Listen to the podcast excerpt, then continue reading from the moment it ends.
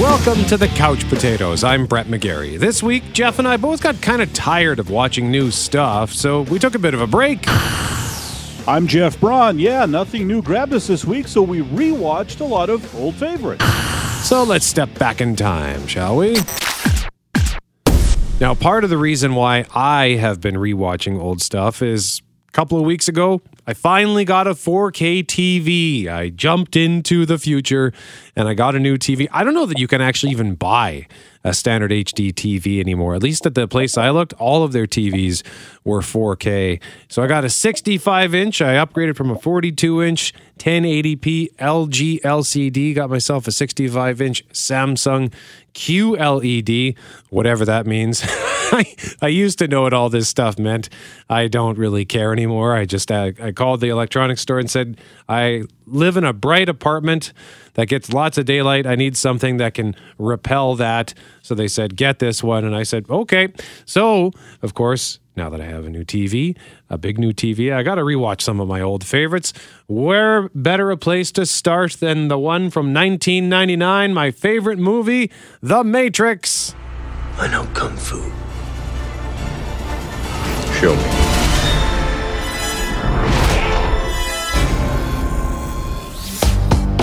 So here's the thing I have The Matrix on Blu ray, but Blu ray would have to be upscaled to 4K, similar to the way that the old Blu ray players would upscale your DVDs a little bit. So I, I just watched it. I found that it was on Netflix, and I think I haven't fully investigated this yet. I'm pretty sure I can get 4K on Netflix. I don't think I'm paying for that, so I need to look into what I actually have on my account. But in the meantime, I watched it on Netflix, and even in despite or despite the fact that it wasn't full 4K, it still looked wonderful on my new television. It's been a couple of years now, I think, since I rewatched the Matrix trilogy. Oh no, pardon me. I think it was summer, fall 2019. So I guess like a year and a half since I rewatched The Matrix. And uh, I still love this movie, but now I am motivated. I have to go out and get this on 4K Blu ray. And another one that I actually ordered this week on Amazon. I'm hoping that it arrives in time for the weekend because then I can talk about it next week on the Couch Potatoes. Oh, before I mention that, I got to play this clip because everybody loves it. Um, once I get the 4K Blu rays for the Matrix trilogy, that means I'll be able to watch this magnificent in all its 4K glory. You are the eventuality of an anomaly which, despite my sincerest efforts, I have been unable to eliminate from what is otherwise a harmony of mathematical precision. Yeah! Everybody hates the architect. Everybody hates that scene in The Matrix Reloaded, but I love that scene. Uh, it just, I, I enjoy it more and more every time I watch it. Just listening to that guy talk. I know what he's saying is so mathematically cold and clinical and precise, but he's got such a great voice.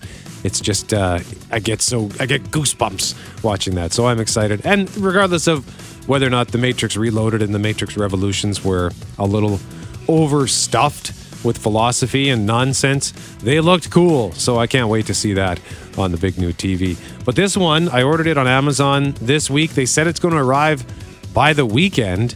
We're recording this on Thursday afternoon, so by the time you're hearing this, it might very well be the weekend. So hopefully, I've already got my grubby little mitts on the Lord of the Rings trilogy in 4K. In the common tongue, it says one ring to rule them all, one ring to fight them, one ring to bring them all, and in the darkness, fight them.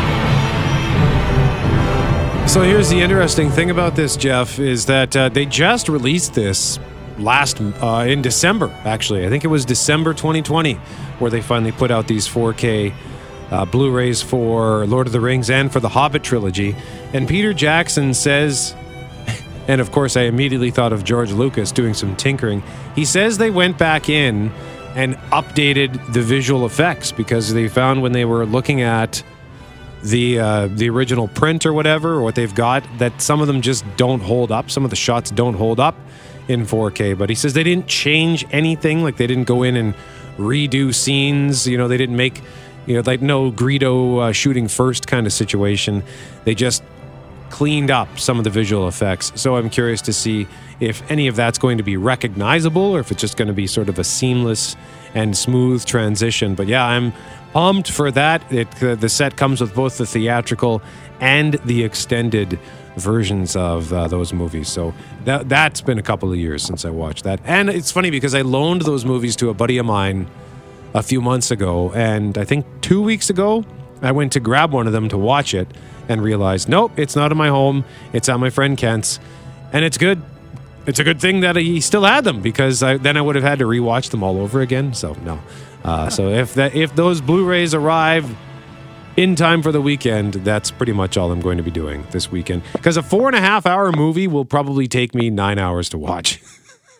it's going to be uh, like all day Return of the King on uh, Saturday, Sunday. It's a good thing he still has them. Now you can tell him to keep them too because you don't want them back in your house, right? I should maybe. I wonder if he'll give me any money for them, like ten bucks or oh. something. Or you could cheap out like that. But I guess you got to pay for that TV, right? Yes, sir. I hate that. I as soon as I get something on Blu-ray, I give away my DVD right away to somebody. And sometimes they bring it back, and I was like, "Don't bring it back. I gave it to you to get it out of my house. Enjoy it. Take I- it to your cabin or something and leave it there." I still have my DVDs for the Lord of the Rings extended trilogy. I think I tried to pawn them off to somebody, like just give them away, and they didn't want them. Yeah. So fine. I got I, I got them on DVD extended and DVD regular. Don't have it on Blu-ray. Okay. But uh, I also saw the first two in theater last year when the uh, theaters briefly reopened and were showing old movies again. They showed oh, it was irritating. They showed the first two Lords of the Rings and did show the third one. So I waited like a month for it to pop up. Then the theaters closed again, and I watched it at home. So there you go. That was my Lord of the Ring rewatch. Not as exciting as what yours is going to be. Um, I did re- rewatch some very different movies this week as well. An old favorite of mine and a pair that I'd seen before but couldn't really remember. First off, let's talk about the old favorite. It's one of the greatest rom coms of all time. It's called Notting Hill.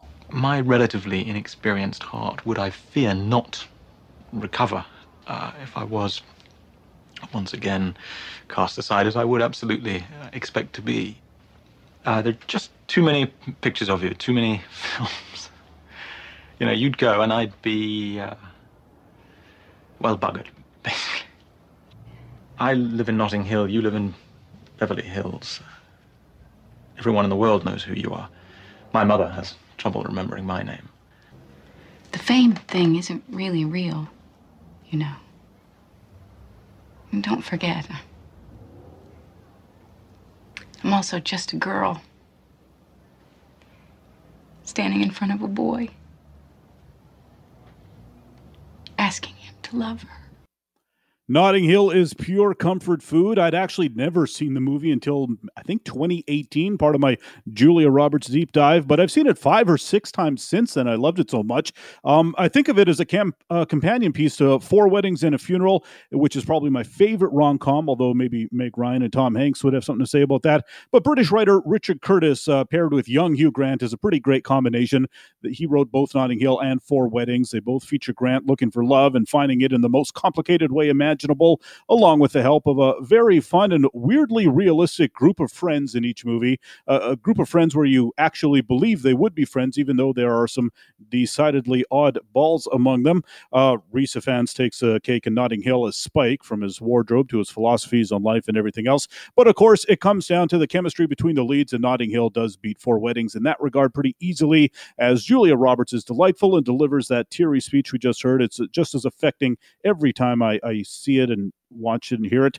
Uh, it's good stuff. You can find Notting Hill on Prime Video. If you've not seen it in a while, I highly suggest it's time to check it out again. Up next, we're going from the comfort food of the rom com to the Alaskan wilderness, trying to survive winter while being chased by wolves. You're listening to the Couch Potatoes. I'm Brett. He's Jeff. We are the Couch Potatoes. We're talking about the stuff that we have been rewatching of late because even though there's all kinds of content out there on various streamers, you know, we've got we've both got Netflix, Prime Video, Disney Plus. There's also Apple TV out there, and and don't forget about regular cable. You know, Global TV, for example, recently launched the Equalizer. I've still got, I think I might have two episodes of Clarice now on my PVR, so I got to check that out. But I haven't really felt like watching new stuff for the most part. You know, Vikings is coming to a conclusion, so I've been watching that, but. I don't know. It, it, maybe it's just a winter thing. I, I sometimes just need to go back to comfort movies, to movies that I like to watch. And uh, this next movie, I, I've talked about it recently, but I, I just threw it in. I threw in the Blu-ray just to see. It was the first actual Blu-ray that I popped in to uh, to watch to try on my new TV, and I found myself like half an hour went by, even though I was way past my bedtime. So I said I got to turn this off, but I will get back to it from 2012. I think previously I'd said it's from 2011, but it's actually from 2012. That's when it was released to the mass audience. It's The Grey, starring Liam Neeson. And here's a clip about him talking about his dad and his dad's love of poetry. And there was one that hung over the desk in his den. It was only when I was a lot older I realized he had written it. It was untitled. Four lines. I read it at his funeral.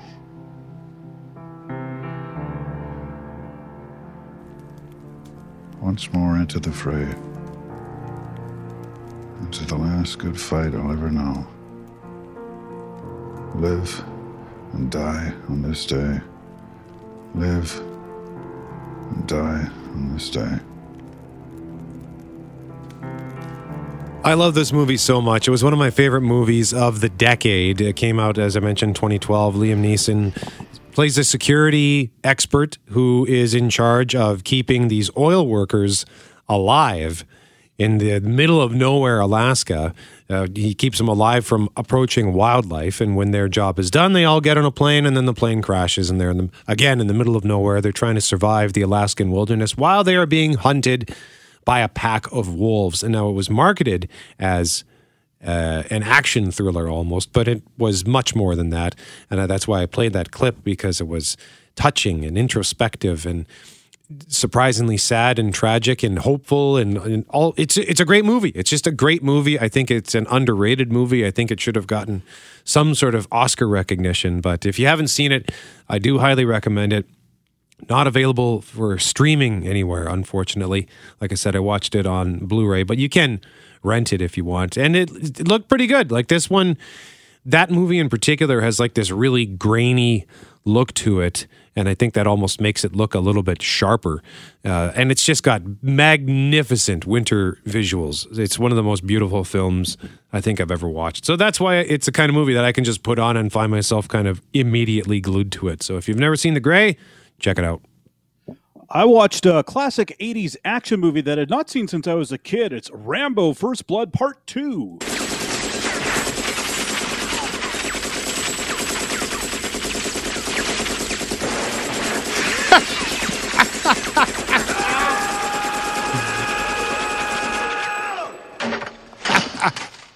I literally cut that clip in half. It was a full 30 seconds of just the gun. And he's shooting up a room full of computers. It's like uh, the Army guys, uh, you know, home base or whatever with all their fancy electronics. And he was mad, so he shot it all up. It's the one where Sylvester Stallone goes back to Vietnam to save prisoners of war. Um, I recently watched First Blood, maybe for the first time, and that's a legit good movie. Maybe not an award winner or anything, but it is better than what you think of when you hear the word Rambo. Part two, on the other hand, is exactly what you think of when you hear the word Rambo. It's dumb but fun. He takes on an army, he beats them single handedly He's got the huge machine gun and he holds it with one hand and just mows down dozens at a time. Uh, I had seen this movie a lot of times when I was a kid, but I only remembered the part where he's camouflaged himself in that wall of mud and the guy doesn't know he's in there and he just comes out from behind the guy and knifes him. So that was exciting to see that again. The best thing about it, though, is it's only an hour and a half long. Um, that's what I love about these 80s movies. They are short and they get to the point. This thing He's in prison in the first scene, and at the 15 minute mark, he's already on a boat in Vietnam, just ready to unleash hell like he does. Sadly, uh, this one is not streaming, but you can rent it. A buddy of mine lent me his uh, Blu ray box set. That's why I watched it. And I guess I'll be watching. Rambo 3, which I've never seen before, but I'll be watching that sometime soon because that disc is sitting right there, just waiting for it. This next choice of mine actually was inspired, Jeff, by your Marvel Cinematic Universe. You recently did the full rewatch, but uh, it made me realize that I, I've only seen this movie once, and I saw it in theaters. It's from 2016, Doctor Strange. You'll die protecting this world. Mr. Doctor. Mr. Doctor. It's strange. Maybe. Who am I to judge?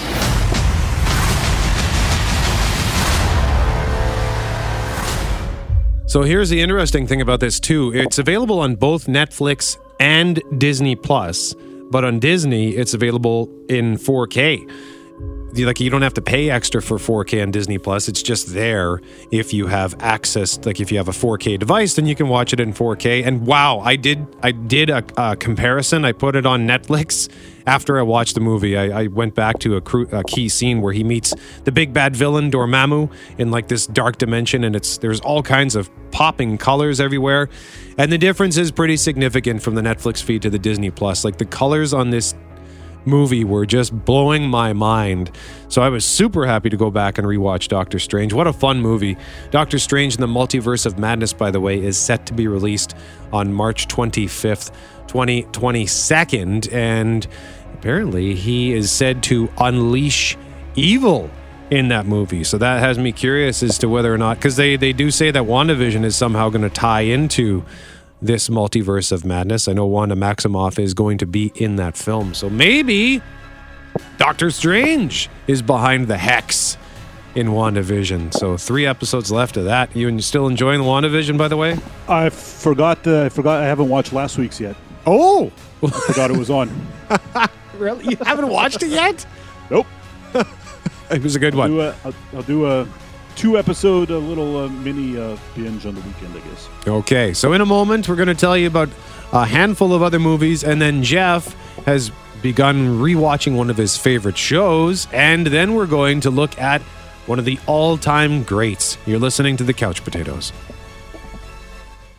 Welcome back to the Couch Potatoes. I'm Jeff. He's Brett, and we've been talking about some of our old favorite movies we've rewatched this week. And I started another project this week. We do have a few more movies we're going to get to, but first, I embarked on a not too big but fairly substantial TV rewatch this week. One of my favorite shows of all time, Parks and Recreation. This is a mistake. Why would you call it that on your menu? I don't know what to tell you, man.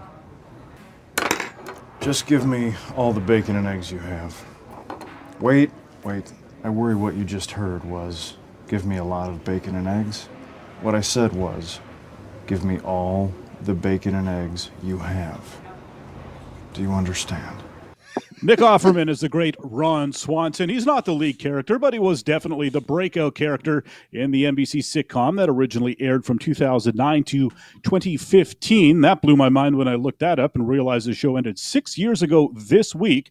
How my how time flies. Um, it ran for 125 episodes over seven seasons. A couple of the seasons were quite short. Season one, for example, only six episodes. So it was like five regular beefy seasons that we used to get out of sitcoms. The show just came to Netflix this month, so I suspect I am not alone in my rewatch. The crazy part is I have the DVDs, but I'm watching on Netflix because it's in high def on Netflix, and the show was never popular enough to get a good Blu ray release. You can only get it on DVD. And, Brett, I'm afraid to say I can't imagine a scenario in which you would get to watch this in 4K at any time soon. Yeah. Um, I am glad I have those DVDs as backup, though, because it won't last forever on Netflix, I'm sure. And I think one of the the great irritants of the streaming era is when you're halfway through a show and then whatever service you're watching it on just axes it in well, before you can finish watching it. I got some friends that uh, got busted on Justified on uh, Prime Video last month because of that. Um, if you've never seen the show, it's pretty simple. Uh, it's the same mockumentary style as The Office, although they never explain why things are being documented in Parks and Recreation like they do in The Office. It is also set in an office, the Parks and Rec Department of Pawnee, a small city in Indiana. So it's a workplace comedy, although we do venture into the characters' homes quite a bit, certainly more than The Office ever did. And Parks and Rec was actually supposed to be a spin off of The Office. But while Greg Daniels and Mike Schur were trying to come up with a proper spin off, they came up with Parks and Rec instead. Amy Poehler is a star. She's a passionate character, passionate about local government. Her friend Ann Waffles, all sorts of other things. Poehler, of course, is hilarious. Somehow she never won an Emmy for this, nor did the show, but that's just the Emmys for you. And their office is populated with a lot of other crazy characters. That gets expanded to the whole town, which is one of my favorite things about the show. It does a better job of world building, I think, than any other sitcom except for maybe The Simpsons. We'll come to know and love the town's politicians, business owners, the people in the media, all sorts of different groups groups and organizations. There's also a fantastic running joke about how everyone who works at the library is a jerk, uh, the stoners that work at animal services, things like that. And they have these town hall meetings where various lunatic citizens show up to say crazy things. It's just wonderful. It really adds to the coziness and comfort of the show. It ends up feeling very homey. If you've never seen it, I can't recommend it enough. I will say you should just barrel through the first season because it's not the best, but it does set up some important stuff. And like I said, it's only six episodes. Most sitcoms aren't really very funny at the beginning. No one's going to say that Cheers, Seinfeld, Friends, or The Office had their best moments in their first seasons. It just takes a while for comedies to find their footing and find their funny. It's hard to make good character based humor before you really define your characters, and that just takes some time. Uh, and it also takes some time for writers to really see where the actors have their strengths. So I will say Parks and Rec does get better and better as it goes. There's no mid series lull, there's no quality drop off from running too long. It sort of ran a perfect amount of time to feel like a full series, but not overstaying its welcome and not being forced to reach for storylines and end up having everybody date everybody kind of thing that ruins the late run of so many other shows. It's good, it's funny, it's on Netflix. Check out Parks and Recreation. I got a couple more movies to tell you about movies that I have rewatched from 2013. Director Guillermo del Toro's Monster Mash, which is one of my all time favorite rewatchable films, Pacific Rim. First kaiju made land in San Francisco. The second attack hit Manila. And then the third one hit Cabo. Then we learned this was not gonna stop. In order to fight monsters, we created monsters of our own. So there you have it. Monsters invade from the bottom of the ocean. They invade from a dimensional rift at the bottom of the Pacific, and like they're Godzilla-sized monsters. So humanity fights back by building Godzilla-sized robots, but they're not robots. They're actually like giant robot-shaped ships, as it were. They're piloted by human beings, so there are human beings in the heads of these massive transformer looking robot things. It's just super fun. This this one speaks to the child in me and it, it's kind of a juvenile movie, but at the same time it's very exciting for adults as well. And I think part of the reason for that is the conviction that Idris Elba brings to his role. He's sort of the boss, he's the leader of this what's essentially a rebellion at this point. And he just he, this is a role that he could have phoned in or he could have hammed it up. But you believe in this guy. You want to follow him into battle. And he gives such great speeches. Today, at the edge of our hope, at the end of our time, we've chosen to believe in each other. Today we face the monsters that are at our door.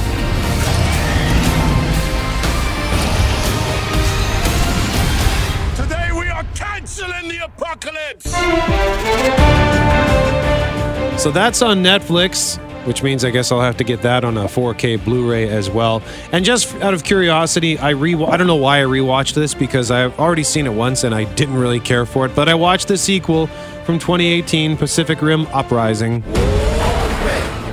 But it doesn't matter where you came from, who believed in you and who didn't. This is our time. This is our chance to make a difference. Now let's get it done. That's what I'm talking about. John Boyega is playing Idris Elba's son, trying to do his own pretty decent speech. A decent speech, but uh, yeah, the, the this movie had no heart. Like the visual effects were just as good as the first movie, if not better. But that first movie just had so much heart that Guillermo del Toro, because this was a huge passion project for del Toro, he made it so much fun. The sequel just felt very much like it had been churned out by a factory. So I don't recommend that. But it's on Netflix if you're curious. So both of those are on Netflix. And then a couple of movies from 2012 that I rewatched in recent weeks. They virtually have the same plot Dredd and The Raid. Let's start with Dredd, aka Judge Dredd. Citizen Ma-Ma, your crimes are multiple homicide and the manufacture and distribution of narcotics. How do you plead?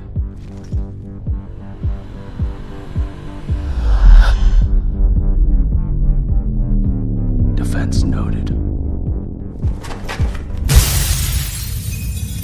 And then he threw her out a window and she falls 200 meters to her doom because he's Judge Dredd and the sentence was death. So that's what he did. He meted out death. But yeah, the plot of these movies, Dredd and the Raid, is about cops who go into this building and they have to face off against what's essentially the personal army of the drug kingpin for different purposes in each movie, but that's the same. Like it's the same plot. Just the the building in Dredd is much much bigger. I love Dredd. It is one of the coolest movies I think I've ever seen because they use these like super crazy slow mo cameras. So that's on Netflix. Looks solid. And then the Raid. I'll just play a quick clip from this.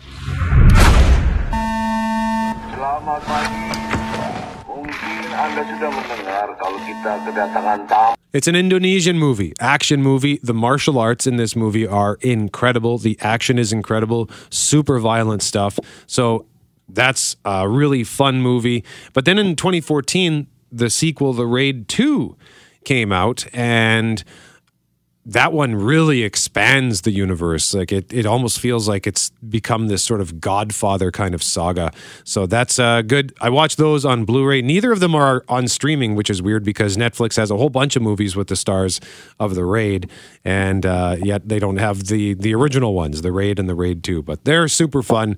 So if you haven't seen those and you like violent martial arts movies, check them out. And last on my list, it's a sequel to one of my favorites. It's called Meet the Fockers.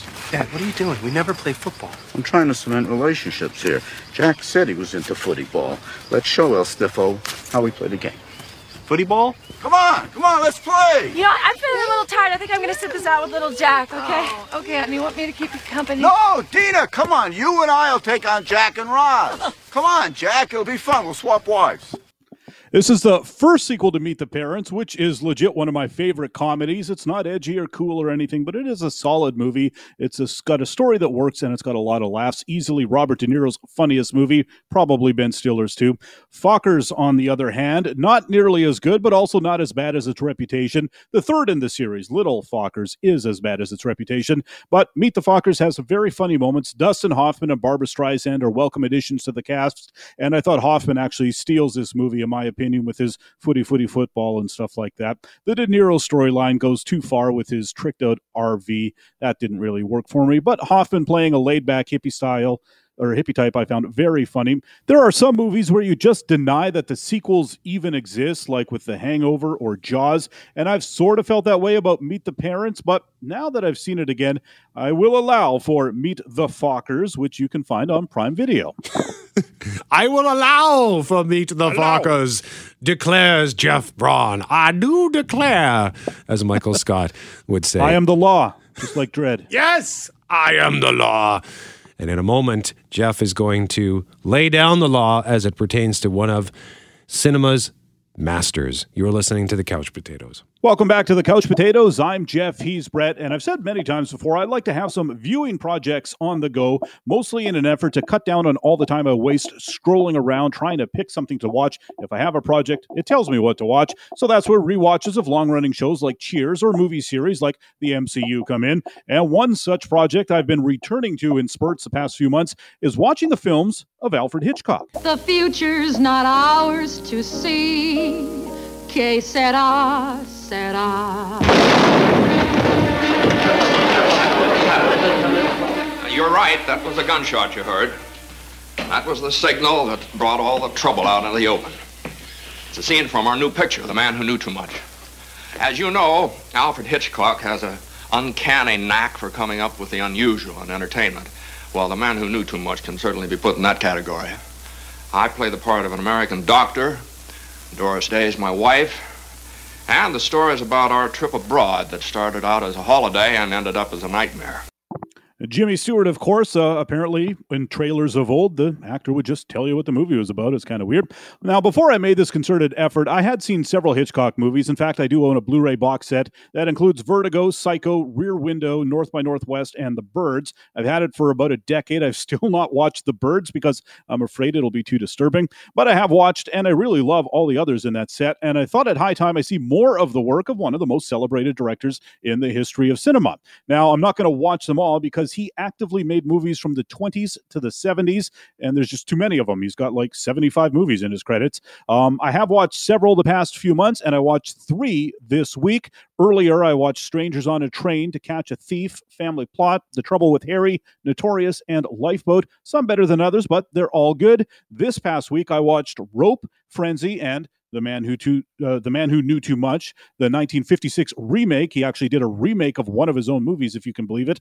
Uh, they're all very different, but again, they're all very good. Rope is all one shot, sort of. Apparently, Hitchcock invented that in 1948. I mean, we get excited when Mr. Robot or True Detective or some show does a long take scene or a one take episode but apparently Hitch did it first. And it's painfully obvious when he zooms in on someone's back to black out the screen for a moment to make the actual edit, but it's still cool. Back then, the camera reels held 10 minutes worth of film, so he had to do that every so often to make the cuts. There are still a couple of regular edits where it just cuts to someone else. I noticed one while I was watching, so I don't really get why people say it is all one shot because it really isn't. Although I do know there are different versions of some of these movies, and what I was watching may have been some re edited version or something like that. Anyways, that movie's about two guys who murder a friend and put him in a chest. And then they invite his girlfriend and his parents over for dinner, which they serve on that chest, and they all wonder aloud what's keeping the dead man. It's uh, it's it's funny in a very sick way. It's terrifically tense as you wait for someone to discover their evil secret. The Man Who Knew Too Much features Doris Day singing the song "Que Sera Sera," which we heard there, which was actually written for that film. It would also become her signature song in her singing career, and it won an Oscar for Best Song that year. Didn't know that's where that song came from, but that's where it came from. Jimmy Stewart's in both of those movies as well. He and Cary Grant show up in a lot of Hitchcock films, and that's always a good thing. And then the other movie I watched, Frenzy, is from 1972. It's his second last movie, and there are swears and nudity in it, and it really just smacks of a guy finally being unleashed after he spent years being told to keep things tame because of all the strict morality regulations of the times. In Rope, for example, the two main guys are apparently a gay couple, but they can't so much as allude to that fact because in 1948 it simply wasn't allowed in films. In 1972, it's a much different story, and Hitchcock takes advantage and goes a little too far, I think, because there is a pretty disturbing rape scene in that movie for no real good reason. Now, Hitchcock or Hitchcock is called the master of suspense, and he does deserve the title. All these movies have scenes filled with tension that still works today, even if the movies are decades old at this point. And frankly, you watch these movies, and with all the twists and turns and the kind of insane premises that some of them have, you wonder why no one else is doing stuff like this anymore. I mean, David Fincher does. I suppose he comes closest to being a modern day Hitchcock. And last year's Oscar winner, Parasite, certainly had some uh, pretty Hitchcockian plot as well. But you know these filmmakers and these kind of movies are a very rare breed i think in general that hitchcock took a lot of weird chances with stories and storytelling that hollywood just doesn't want to gamble on which is a shame because I mean these movies are almost 100 years old in some cases and they still work. Uh, and it's great that we have these old movies to fall back on. Watching them has also given me a renewed appreciation for old movies in general. I do have some other non-Hitchcock movies from olden times sitting patiently on my PVR to get to yet, and I still have a bunch of other Hitchcock movies to get to, including maybe one day The Birds.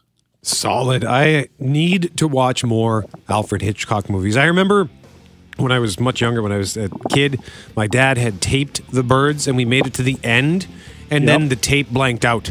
Oh. so we lost like the last five or 10 minutes. Like the, the key scene, it just died on us. So that's too bad. Which is frankly a trick that Hitchcock might have tried if he had uh, had a chance to make even more movies. what, if, what if I just left out the last scene and no one got to see it?